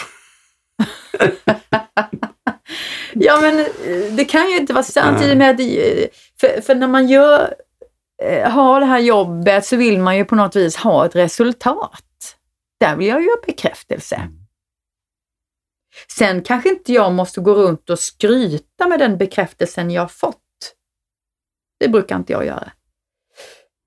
Men det är ändå den man får när man står på scenen och det fäster på. Det är ju ändå ganska... Ja, ganska och, och om någon förstår vad man var ute efter blir jag jätteglad. Och, någon, eh, och där tycker jag att jag fortfarande har jättemycket kvar att utveckla på scenen. Att jag ännu mer eh, eh, är mig själv på något vis. Ehm, eh, ja, nu låter det här lite diffus kanske, men, eh, men eh, eh, ja, jag skriver ju manus då själv och då kommer det ju per automatik mig närmre. Det blir ju mer genuint och närmre. Och jag har precis du vet, skrapat lite på det här, eh, pröva att inte bara säga positiva glada saker utan säga någonting annat som är lite svårare. Där är jag fortfarande lite ovan. Jag testade med Jag har ingen älskling-showen ju. Mm. Det är ihop med låtar som har berättande, för jag sa egentligen inte så mycket. Ehm, Alltså jag tyckte du var ganska naken och avskalad. Du sa saker där som var... Oj, fan. Det, det Absolut, tänkte jag men, men Det jag vet väldigt- inte, går det en Ja. publikgräns där då? För det kan ju, man kan ju gå över, det kan ju bli för mycket också. Att om, jag, om jag gräver ännu djupare och blir ännu mer så här, Ja, Det blir för öppen. ego. Ja, jag är, nej men ego det blir för mörkt. Förstår du? Mm. Nej men vi vill att hon ska sjunga och vara glad och skratta. Kan vi få höra de här glada låtarna i slutet nu? Det, det kan jag tampas med, de funderingarna, när jag ska jobba med shower eller vad som helst. Det här att, ja sen är det alltid samma låtar i slutet. Mm. Vill folk verkligen ha det? Eller är det bara som att så ska det vara? Du kanske ska prova att öppna med dem istället och säga att okej, nu har vi gjort det. Nu ska vi get down to the real Ja, shit. men liksom. det, jag vet inte om jag, du vet, det, det är mycket som står på spel om man gör en show. Det är, Mm. lite, det är kanske lite för risky att bara säga vi testar. Mm. Förstår du? Man vill Mm. veta. Och, och ganska of, ofta upptäcker jag, jo men folk vill ändå ha, för nu är det fest och då ska det scrollas med. Då vill de ändå... Det, det, det kan jag fundera på. Hur, hur skulle folk förhålla sig till, apropå 016, Mm. om jag idag gör eh, en slags show som inte alls bygger på gamla låtar. Men det kan Måste man presentera det i marknadsföringen extra tydligt då så att alla vet så att ingen blir besviken? Så att det funderar jag mycket på så att för jag kan känna en viss trötthetsgrej att eh, det ska alltid sluta på samma vis när man, Mm. man sätter de här klisterlapparna låtordning. Då är det alltid de där i slutet sen. Men om du gör, låt oss säga att du gör en show ihop med någon där man tydligt har ett annat tema. Så kanske man kan toucha vid någon sån här låt i mitten, men att man... Ja, det finns ju naturligtvis sån, många eh, vägar att gå. Man kan ju Mm. välja en helt annan sorts föreställning som Mm. inte kan missförstås som att nu ska jag köra en konsert. Mm.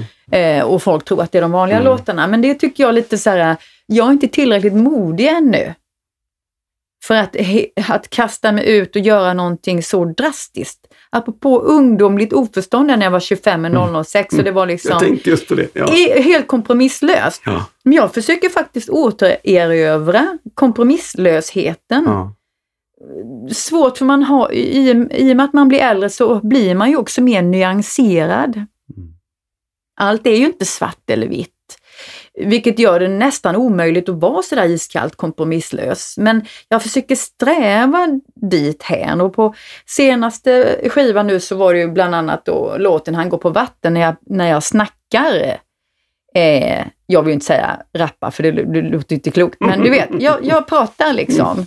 Tyckte jag var kul. Jag gjorde det på Mm. mitt sätt som jag Mm. känner, ja, men det funkar. Det är inte, det är inte, här är inte tillkämpat nu, det här är inte liksom, utan det är mina sorts ord, min grej. Tyckte det var jättekul och då kände jag lite så här, eh, då kände jag eh, eh, ett, en slags släktskap med My Name-plattan och det här med 006, att det var väldigt kreativt och väldigt fantasifullt och man kunde ta ut svängen och hitta på Mm. annorlunda grejer musikaliskt. Så det försöker jag återerövra. Mitt problem just nu är väl att jag, jag, eh, man kan göra så himla mycket. Så jag vet inte vad jag ska göra. Förstår du? Precis.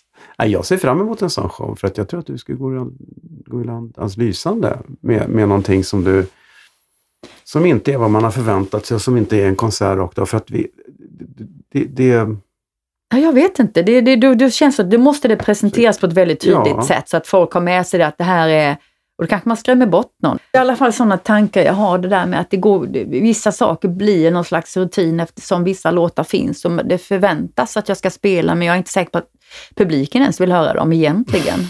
ja, eller så kommer det med nya låtar som är... Ja, men det har jag gjort det, nu. det Nu kommer ju Maria Magdalena Ja, och Stilla ja. depression här som jag tänker att ja, men. Maria Magdalena kan ju vara med i finalpaketet. Mm.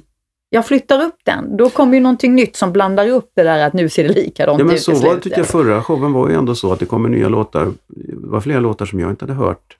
Som ändå Men, men jag är en känsla av. älskling-showen Ja. var det ju faktiskt så. Det blev ju så konstigt och unikt. Jag spelade alla tio låtar som var på albumet. Ja, Alla de var med. ja. Men i och med att de var berättande så funkade det. Mm. Och de var utportionerade på rätt ställe. De som inte säger så mycket, de ligger i början så här Mm. upptempo och sen kommer det lite mer de här berättande och sen det kommer svänget. Så att det, det, gick att placera ut det. Eh, så att det ändå funkade. Det var vad vi är fascinerade över allihopa, att det funkar. ja. Det, det var jättebra. I, I love it. Jag var, ju, jag var ju tyvärr där på genrepet där du var tvungen att Kasta ut dem. kasta ut ett par Mm. stycken. Det var också, men jag tyckte, det tyckte jag var en härlig professionalism för att du, du står där och har en monolog som är jävligt vågad och öppen Ja. och personlig. Och så sitter det ett par människor längst fram som inte alls skulle ha varit där Nej, egentligen. och snackar Ja, och snackar. småhånglar och, Och har- är på scen. har lite små, på scenen. Ja, ja. Ja. Så jag var, jag var tvungen att det, nu blir det en sån krock för mig. Jag ska säga det här känslomässiga. Så sitter ni och couldn't care less. Vad gör ni här? Vad, vad, vad, vad, vad, är- vad håller ni på Och då med? hade du ändå gett dem den där berömda blicken ett par gånger för jag satt snett bakom så jag kände lite och så tänkte jag och de hade inte förstått något och till slut så var det bara kan någon bara plocka ut den Ja, där? precis. Ja, du vet, det blir ju, det är ju Ja. så här, man vill ju inte bryta förtrollningen när man Nej. håller på med en föreställning. Så att det är ju alltid den här avvägningsfrågan att eh, de personerna också stör andra som sitter Mm. och tittar. Mm. Det är inte bara mig de stör, de stör alla. Alla sitter som på nålar nu, kan inte ta in vad jag säger. För man Mm. säger nej, bara de inte säger någonting mer nu. Nej, nu sa de någonting mer. Vet, så att, så det, det är alltid jobbigt när man måste kliva ur och bara säga, ni som sitter där, kan ni bara... Det gick ju bra. Det kom ju raskt två producenter farande. Ja, jag vet. Det var, Du pontarna kom farande. Och, sprang ner och... och då tänkte jag, och så försvann de ut. Och så kände jag att jag vill inte vara de här människorna just nu som får höra något. nej, det, hände, det hände ingenting där ute. De blir nog bara sådär, så Ja, ja, men ja. ha en trevlig kväll. Ja. Så. Det, det händer ju inte mer än så. Men, men, ja. jag, och sen gick du tillbaka in. Jo, men det var, jag, varför jag reagerade så starkt var just för att det var, det var ett genrep. Det, det var inte en färdig föreställning. Så du, du är mitt i en process och dessutom in. Och sen kom du in, men du, du fångade tillbaks föreställningen. Du lyckades ändå fånga den. Man, igen. man fortsätter ju Ja. och rätt och det så Mm. har alla kommit in i det igen. Ja. Vad ska man göra liksom? Ibland blir sådana här grejer bättre för att det är det som är tekniska haverier. att Man måste bryta för något har hänt. Och så får man igång den igen och då finns det ett support från publiken som är Åh, fan, det gick! Ja. Så att det, föreställningen blir nästan bättre ibland. Jag funderar på ibland man ska fejka haverier bara för att få med sig folk. Det blir på något vis en isbrytare. Ja. Att det blir, man kommer närmare de som är på scenen. Mm. Annars är det ju liksom, vi är här, ni är där och tittar. Men när det havererar och och man börjar kommunicera med folk i publiken, det blir det som att vi gör det här tillsammans, blir det plötsligt. Det är sant. Det är kul. Mm. Vi går tillbaka till 006. Mm. Svårt att släppa va? Den är svår att släppa, men vi gjorde ju sista, sista föreställningen på den. Och en gammal tradition är när man gör sista föreställningen att man ska hitta på något så kallat bus. Ja. Och jag måste ju säga att jag ringde en kille inför det här som jag råkade känna, för jag hade jobbat med honom precis. Så måste jag ändå säga att jag, det är bland det bästa bus jag har varit med om att presentera. Just det. Det var ju när du, för att jag, det roliga var när vi pratade om det sen, så att du hade ett bus planerat. Det, fanns ju, det var ju en sängkammarscen som du hade med Mhm. Spider då, eller Mhm. Jean-Paul Wall. Där ni så här det är morgonen efter Just det. och det är lite kärvt. Mm. Och, eh, och du klagar på honom och, och eh, han säger, ja du kan väl ta hit den där jävla Sven Wollta då. Och då kom han in. Då kom han in, ja. Det var så ett härligt ögonblick med en ros. Ah. Och jag kommer aldrig glömma din totala... Ja, men du vet, jag är inte bra på sånt där. Jag är inte bra på att finna mig själv. Jag blir sådär, oj, eh, nu kom han in helt plötsligt. Vad gör jag nu? Eh, nu kliver vi ju ur föreställningen här. Helt. Ja. Jag har den inspelad någonstans, jag hittar den tyvärr inte just nu. Men Mm. om jag hittar den så kommer jag klippa in den här. Men tror du att det är så förbannat enkelt? Att tillfredsställa Sveriges sexigaste kvinna? Vet du, jag tycker du ska ta in den där, den där från Göteborg. Ja, vad är han heter? Eh, Sven Wollter. Du...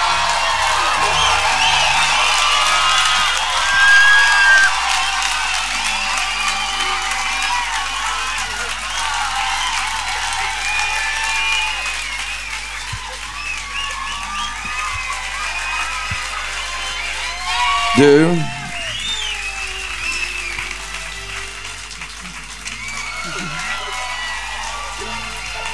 Jag kunde bara inte låta bli.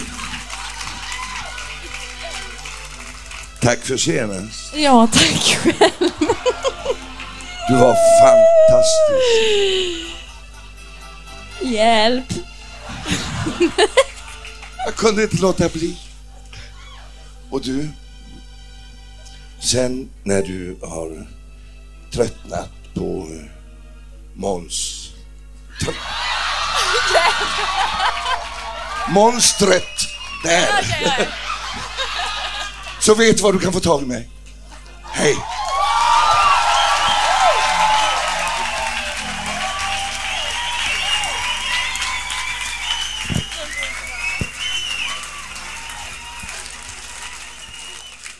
Tänkte jag också på Sven, han har ju gått bort nu. Ja, ja. det var det jag tänkte att det var så, det var sånt varmt Sven-minne. Mm. För att man ringer Sven Wollter och säger, hej, kan inte du komma ner här och överraska? Och så säger jag, självklart. Mm. Det tycker jag att jag var värd med tanke på att jag krälade på en tigerfäll för honom. I Jakobstegen. Ja, Ja. Payback time, som Payback jag brukar time. säga. Ja. ja. Det, det, är- Men det var en rolig Ja. t-shirt också, kommer du ihåg som jag Ja, gjorde? Ja. den här- ja. den är jag kvar. 100 skjut med agenten 006. Det var roligt. Jag har kvar den. Har du kvar din? Ja, kanske. Synd att jag gjorde den i gult. Det var Ja, den jävla var inte skitsnygg. Nej! Nej. Den var ju inte det. Den skulle ju varit vit ju. Ja. Jag vet inte. Vet Det, inte. det, jag lägger upp den på, på Bastusnacks Facebook-sida om någon vill titta på hur Ja. den t-shirten ser ut. Den är inte till salu heller. Nej, det finns ju inte så många. Nej, Nej. unikt. Kuriosa. Ja, precis. Det har blivit dags för Skämskudden. Herregud vad pinsamt. Skämskudden. Nej, inte den där gamla Vi har demon. en liten skämskudde. Ja, eller skämskudde. Jag, så här, jag, jag är av den uppfattningen att allt som händer som är jiddrigt, man lär sig av det. Mm. Och det här är alltså en skiva som jag har med mig som heter Fantasy. Jag vet inte om du tycker att du känner igen mig på omslaget? jag ser väldigt, väldigt annorlunda ut. Jag har några, alltså rödhårig, har hårda kakskruvs, nästan rastafari-feeling på det. Eh, väldigt konstigt. Och det blev så därför att jag var så himla... Det här var skivan efter 006. Jag var så trött. Hade väl behövt att vila, men tänkte väl ändå att jag skulle vara tvungen att fortsätta jobba. Så att jag, jag var sådär, gick till frisören och sa, gör något annorlunda. Så att det känns lite kul. Och jag, jag, när jag spelade in skivan så var jag med barn. Så jag var i London och kände mig lite ödslig och ville ju egentligen inte vara där, orkade inte vara där. Och efter den här skivan följde en turné 94. Eh, den här kom 93 skivan och så var, gjorde jag en folkparksturné 94 och det är egentligen det som är mitt bottennapp i hela min karriär. Faktiskt, för att eh, samma sak där, då hade mitt lilla barn kommit, var bara 8-9 månader. Eh, folkparkerna ville gärna att jag skulle ut och åka. Det hade gått lite dåligt för dem. Stadsfestivalerna hade precis börjat. Det var ju en jättestor skillnad då. Och då tyckte de, kan inte du åka? Och eh, ja, men jag lät mig övertalas. Fast jag inte riktigt liksom var där.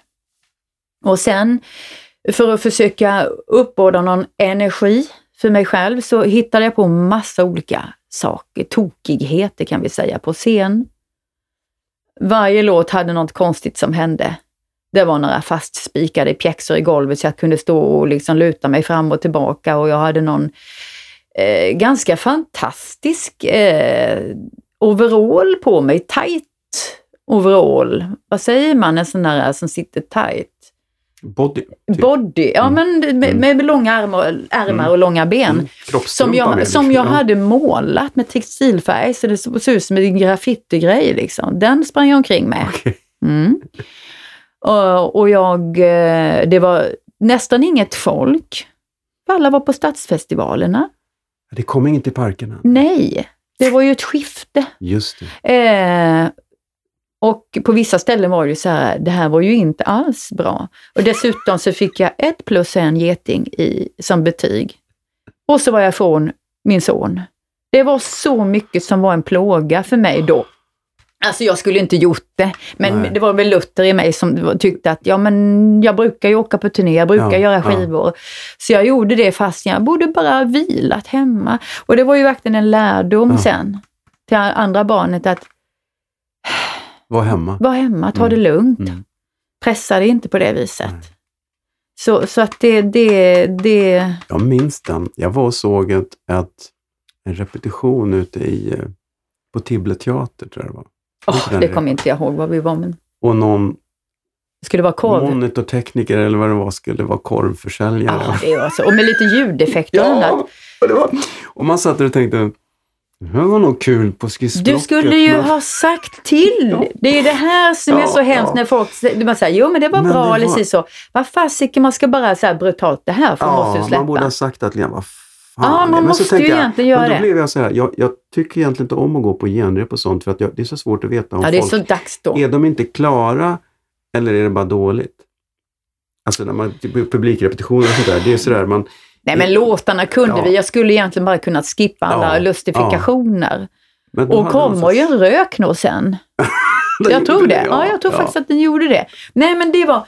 Apropå, vet, vet du, nu måste jag fortsätta att berätta. Vilket eh, för mig in på, eh, på någonting som hände bara för några år sedan på Gröna Lund. Ja.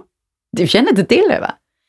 Nej, jag försöker tänka Ehm, febrilt. nej, nej. Eh, ja, du vet, man, är, ja, man har spelat där, Mm. man, man har varit och kollat på andra konserter, man är där bakom och då hänger det ju massor, massor, massor, massor med foton Mm. på alla som har uppträtt. Mycket livebilder på allt som har varit på Gröna Lund-scenen. Så här, I flera våningar. Är hur mycket bilder som Mm, helst, ganska små tavlor. Ja. Ja. Och då var det liksom en bild på mig där i, en, i entrén där, där alla fikar och så. Och man ser den väldigt tydligt, var ju precis i ögonhöjd också. Så här, när jag på mig den här graffiti-overallen. Nej, det var inte graffiti-overallen. Jag ljuger för den hade ändå varit bättre. Det var det andra sättet jag har på mig några eh, getingrandiga tights och så några blå blanka shorts i baddräktstyg. Någon pytte, pytte liten kort topp eh, med gult och någon applikation på och några korta ärmar och, eh, och jag är ganska smal. Jag är liksom postbarn, så barnafödande. Den, och jag, jag, har, jag har stört mig på den i flera år. För för mig är det förknippat med Ja. det jag precis har beskrivit. Ren ångest. Ja. Ja, från barnet och det gick inget bra, folkparkerna, allt var bara fel. Jag gick emot mig själv och min egen magkänsla totalt. Den hänger här, för jag har gjort massa andra bra grejer på Gröna Lund. Så det kändes som ett hån och vet du vad? Rätt vad det var för två år sedan eller tre år sedan. Då skruvade jag ner skiten. Ja, jag hade varit och tittat på en, på en konsert och så gick vi in bakom skulle hälsa och så, så var, det, var bilden där Ja. igen och man stannar och skrattar och så tänker jag bara, nej, nu ska jag skruva ner. Och så tänkte jag ta ner den och då var den fastskruvad. Ja. Och då gick jag ut till en tekniker för de höll ju på att riva det ute. Är det någon som har eh, en stjärn... Eh, Och så fick jag det, så skruvade jag ner det och tog med mig den hem och de var så sura. De var jättesura. Jag tyckte, vi skrattade lite och jag skrattade själv. Ni kommer få en annan bild. Ja, Ni får en annan bild, jag lovar. ja. Den här kan inte hänga här med. Den är klar. Men de var, de var upprörda. Det här är stöld. Jaha, det här är liksom... Man bara, men sluta nu. Har du fått gigga på Grönan sedan dess? Eller är du portad? Eh, ja, men jag var ju där, eh, ja, jag var ju för sig där sommaren 2018 då. Eh, så det kanske var efter 2018 då, kanske var 2019. kan vara att de, det, du det är kanske inte, är svartlistad där. Eh, nej, nej, nej, nej, jag har ju gjort, eh, nej, nej. Det är väl klart att de lugnar ner sig. De var ju sura, men det var ju egentligen nästan humor, förstår du. Ja, ja. Och de fick en bild. Ja. Jag tog fram en bild men sen, jag tror inte, de har inte hängt upp den. Straffet var att den fick inte hänga där då. Men, då, där men istället. jag Ja. tror inte jag ens förklarade för dem varför jag inte gillar just den här bilden uppe för att vi ska skratta åt mig nu och jag vet vad jag tyckte om den turnén. Just den ska inte vara där. Nej. Så så blev det. Jag, jag tycker ju om att ha tydliga personer runt omkring mig. Ja. Herregud, för helvete, säg ifrån medan tid är. Ja. Eh, ju. Mm. Men det som är positivt är väl att man ju lär ju sig hela tiden av misstag, så på något vis så har det ju varit eh, guld värt för mig att, att eh, luta mig tillbaka och känna, hur känns det i magen? Känns det Mm. inte bra? Gör det inte. Nej. Det måste kännas bra för att man ska ha kraften, för att det ska kunna förmedlas ut till publiken på ett bra sätt. Har du någon gång haft fel i det att du har känt att det här är nog inte så bra och sen har det blivit skitbra ändå? Har du liksom kommit in i någonting och tänkt att Åh, Hmm, nej, det vet jag faktiskt inte. Det tror jag inte. Eh, jag tycker, så, när man gör någonting blir man ju nästan lite hjärntvättad. Man blir ju väldigt fokuserad på det. och Man blir, det är svårt att ta ett kliv tillbaka och verkligen se det utifrån med nya ögon. Så att, eh, eh, och i ett läge när jag ska sätta upp en show, då försöker jag faktiskt bara genomföra det på bästa sätt. Det, det, är, inte, det är inte läge att tycka det. Man, då, man, då vill, försöker man ju lösa saker. ja, då har det gått så pass långt ändå så då måste man ju, om man tagit fan i båten och så vidare så måste man ju ändå, Ja, ja, precis. det, det är väl det mm, tipset man kan ge nya artister då, då kanske? Om det ska vara så här coachig, lita på magkänslan. Ja, samtidigt ska vi då inte undervärdera erfarenheter. Kan vara viktiga att ha med sig och prova. Jag tror att de flesta vill prova sina, sina teser. Ju. Mm. Eh, så var det ju med mig. Eh, Vissa grejer som jag gjorde, det var ingen som kunde stoppa mig.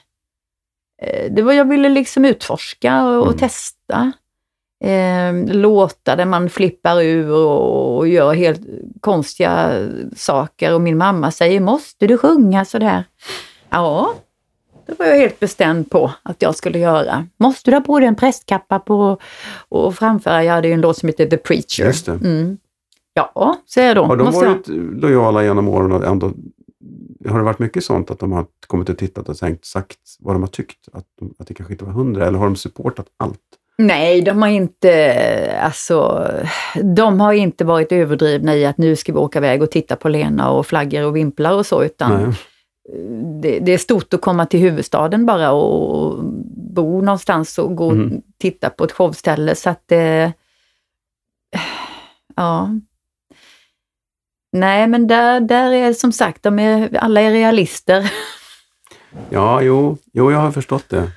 Men, Eh, jaha, men det eh, bra? Ja. det jag, det jag, mm, den, den viktigaste förändringen för mig faktiskt, vi var lite inne på det tidigare, det är att jag känner själv att jag tycker det jag gör känns bra. Mm. Och att jag tycker att jag behöver nästan inte, klart man vill att andra ska säga det, men jag känner någon slags, att jag litar på mig själv, kraften har blivit väldigt tydlig och det, mitt skämt kan väl vara lika kul som någon annans skämt. Mm. Ehm, och så vidare. Men det är kanske därför du skriver nu? För att du har kommit över att inte ska väl jag janten där kanske? Ja men jag skrev ju massor förr ju. Nej, jag tänker text. Alltså, Ja, men jag skrev ju framförallt Ja. massa texter också Ja. då och kämpade på. Liksom. Ja. Absolut, det är bara det, det har- det blivit på ett annorlunda sätt. Mm. Det är som att orden har kommit till mig lite mer på alla plan. Djupare, ja. Jag menar, även privat, att jag är mer öppen. Jag har lättare för att prata med främlingar och de får se då att det är jag då. Du vet, ja, ja. det har varit en ständig kamp om att dölja vem jag är. Och jag skiter lite mer i det nu. Kan Ja. prata med kafépersonalen, lalala, om någonting, skoja med dem. Du vet, det gjorde jag ju inte för 20 år sedan eller 30 år sedan. Det hände ju inte. Det var bara för sent och ner och titta ner och bort och så. Men det går åt nästan mer energi att dölja sig än Ja, att bara hej hej och sen är det klart. Ja. Ja.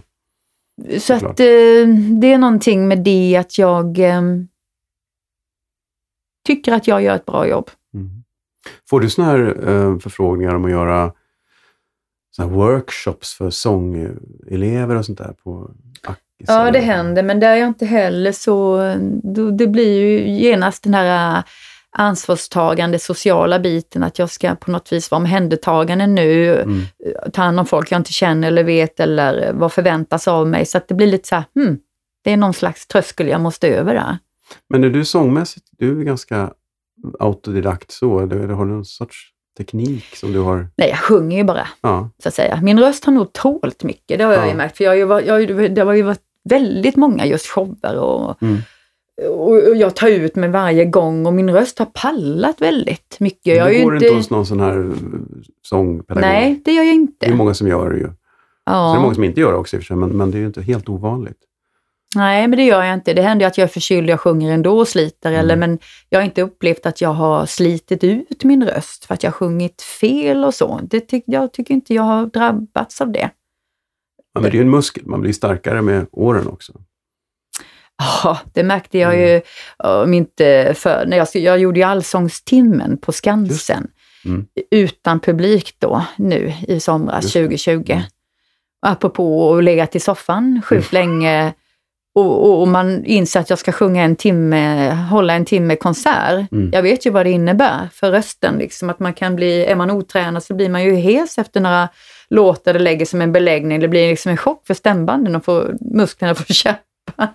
Så att jag, jag fick ju verkligen eh, tänka på att sjunga lite varje dag. Inte på max, men ändå att jag satt vid pianot och övade låtarna så att det skulle kännas effortless när jag väl stod där. Och jag Mm, lyckades mm. precis, du vet. Första dagen när vi repade och var fullspättad, då kom jag hem och var så här, "Äh, jag, kan inte, jag vill inte prata nu, jag måste vara tyst och vila rösten, Mm. för det var en chock.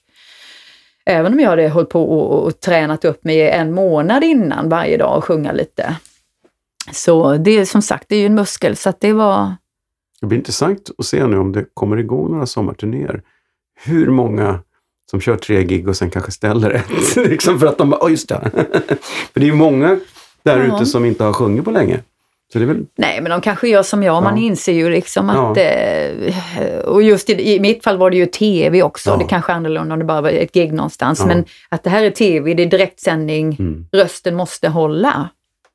mm, Så det, det är klart att det var en sån här, ja, som sagt, jag vet ju vad det innebär mm. när man kör fullt ut och hur mycket man har en startsträcka för att komma upp i en form. Liksom. Men du har ju en jävla styrka. Det, är- det är ju inget snack. Ju, Nej, just därför också. Ja. För att jag, det var som att man reste sig upp i soffan och skulle få ihop det där äh, och eh, just leverera det och eh, sjunga rent och Mm. starkt. Och, men jag kände att jag fick hålla tillbaka lite i slutet för jag visste att sen ska jag sjunga Maria Magdalena och den ligger väldigt här ner, långt Ja. ner. Och det kan vara problem att komma ner när man har verkligen sjungit upp mycket här uppe. Då är det som att uh, har du, ligger du kvar i samma läge som du gjorde då? Ja, man hör ju på min röst vid Ja. intervju att jag låter mycket ljusare för. Jag Mm. har ehm, eh, just med Allsångstimmen så var det så att vi sket i höjningen på det ont och på eller jag kommer inte ihåg, gjorde du på jobb i affär? Det var, det var lite snikigt av mig. Mm,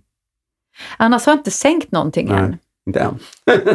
Nej, Nej. men jag, jag får ju Mm. för mig också, okej, det- jag kanske blir besegrad sen av eh, stämbanden men, och åldern och det här, Mm. men, men annars så tänker jag att det är klart att vi pratar muskel och öva. Jag tror att håller man det igång så tror jag det är lättare att behålla det, men Obönhörligen kommer det väl bli så att man vill sänka. Sen, sen så, jag tänker också att jag kanske, man kanske vill uppträda på ett annat sätt. Jag har ju verkligen kört hårt. Det har varit Mm. min eh, filosofi väldigt många år, att jag är ute och ger järnet och ligger på knä och liksom vänder ut in på lungorna. Sista Mm. tonen ska ut nu. Så här.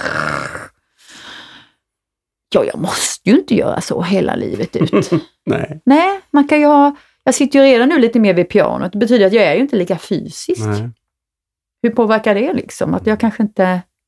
Det kanske, ja, men man kanske kommer in i en episod, eller en period där man känner att man, man, man blir på ett lite annorlunda sätt. Mm. Av naturliga skäl. Eller Ja, vad tror du? Fas. Ja, jag, Eller är jag Mick Jagger som kommer och ändå hoppar runt? jag tror att du har svårt, när du väl står där så hoppar cirkushästen igång. Det är ju så det funkar. Ja. Och, och då kickar det till. Sen så kanske du planerar att göra andra grejer där du sitter. Alltså, jag tyckte det var helt att sitta, se dig sitta vid pianot är helt grymt. För du, då kommer det här, du går in i det här transcendal, tran, Ja, det som är där det bara börjar svänga. alltså. ja. Det, var, det var så kul ja. att spela piano.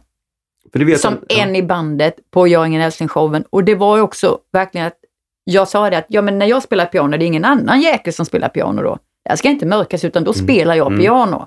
Jag är en av er nu så här. Eh, jätte, jättekul. Och framförallt de stunder när jag inte sjunger. Ja, det blir ju ändå att jag Mm. jobbar utåt mot publiken faktiskt. Men de stunderna jag, nu är det- bara instrumentalt här. Och jag bara spelar Mm. med bandet. Alltså jävla roligt va? Men det vet jag vi gjorde. Jag blir så lycklig! Det gjorde vi ju på, på den här förra börsen också. ehm, när man rullade in pianot.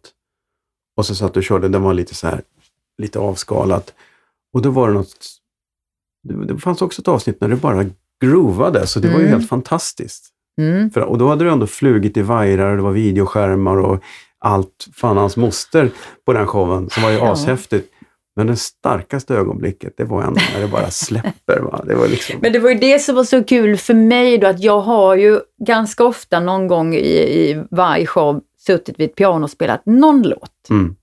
Men i och med att det är så många som gör det, man sitter och spelar en låt och sen rullas pianot ut. Det blir inte som att det är på riktigt, så därför blev det eh, annorlunda med Jag är ingen älskling-showen eftersom jag spelade piano på nästan hälften av Mm. låtarna. Det ska liksom vara tydligt Mm. att det här är en del av mig. Det var därför jag också tyckte det var viktigt att, eh, som nu i Melodifestivalen, att eh, även om man spelar singback där, det är ju sjukt konstigt att spe- göra singback, men jag gör ju aldrig det längre.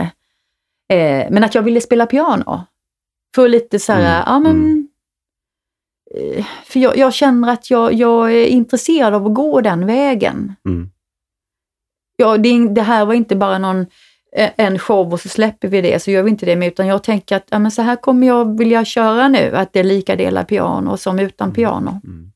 Känns jättebra Mm. och viktigt och känns lite värdigt också på något vis. Och man kan hitta de här inre... Eh, den lilla tjejen som skrev låtar en gång i tiden vid pianot, så som det började en gång i tiden. Men det är som att man Benjamin Franklin och de här hitsen. Eller? Ja. Du pratar om en av de första låtarna nu. Då var jag väl kanske nio när jag skrev den. Du kör inte den så ofta. Alexander Graham. Bell gjorde ju också Ja, en låt. just ja, det. ja, precis. Det är de där vetenskapsmännen som... Du ser, det är ju det här med textförfattare. Ja. Ja, ja. Bastusnack. Du Lena, jag ska Ja. inte plåga dig mer här. Har vi känt, känt att vi har missat någonting som vi borde ta upp? Ingen aning. Jag tycker bara det är så himla roligt att få prata musik, Mm. prata arbetet. Och du, eftersom du, David, har ju alltså varit ljudtekniker till då flera shower Mm. på Hamburg Börs. Mm. Så vi har ju känt varandra också sedan tidigare. Så det är bara så kul, kul att träffa dig nu så här under pandemin. Få hänga lite och prata just om de här sakerna. Ibland kan jag ju verkligen tycka att det blir en slagsida, att det är mycket prata om mitt privata liv eller rätt Tycker du? Mm. taffliga frågor när man känner jag jobbar och sliter här, jag försöker göra någonting bra, jag är seriös, jag lägger ner du vet, blod, svett och tårar för att det ska bli så sjukt bra som möjligt utveckla mig själv och göra nya framsteg. Och så ska jag behöva svara på de där frågorna. Det har blivit en obalans. Men jag tycker nu, senaste åren, att det börjar komma tillbaks i bättre balans Mm. igen. Kul. Känns bra. Bra! Toppen! Hörru du, eh, nu är vi i bastu så här och jag har en, eh, en, en isvak här ute. Vågar du hoppa i? Aldrig i livet, du är inte klok. Jag tänker att det inte är bra för hjärtat med sådana där eh, svängningar. Jag känner det, det är någonting med det där. Okej. Jag vet inte om jag håller med. Alla ska bada i isvak. Har du gjort det? Ja, Nej, annars skulle jag inte haft en vak här ute. Ja, Som jag sa tidigare, jag vet inte om det kommer med men jag gillar ju inte att frysa. nej, Nej. Så okej. att, eh, Man blir varm sen vet du. nej, du behöver inte. nej. Tusen Du, tack menar du att jag- du ska göra det nu? Självklart. Absolut. Jag tar en bild. Lätt. Ja, bra. Tack. tack för att du kom hit. Tack så mycket. Tack. Bastusnack. Ja, tack för besöket Lena. Och du lägger inte ut bilderna på mig i vaken. Du ska bara våga. Och ni som har lyssnat eh, kan gå in på Bastusnacks Facebook-sida eller Instagram där jag kommer att lägga upp eh, eh bland annat en bild på den fantastiskt gula t-shirten vi talade om. Och kanske något mer. Vi får se. Jag återkommer snart med ett nytt avsnitt. Jag vågar inte säga när, men det kommer. Det lovar jag. Tills dess, basta försiktigt.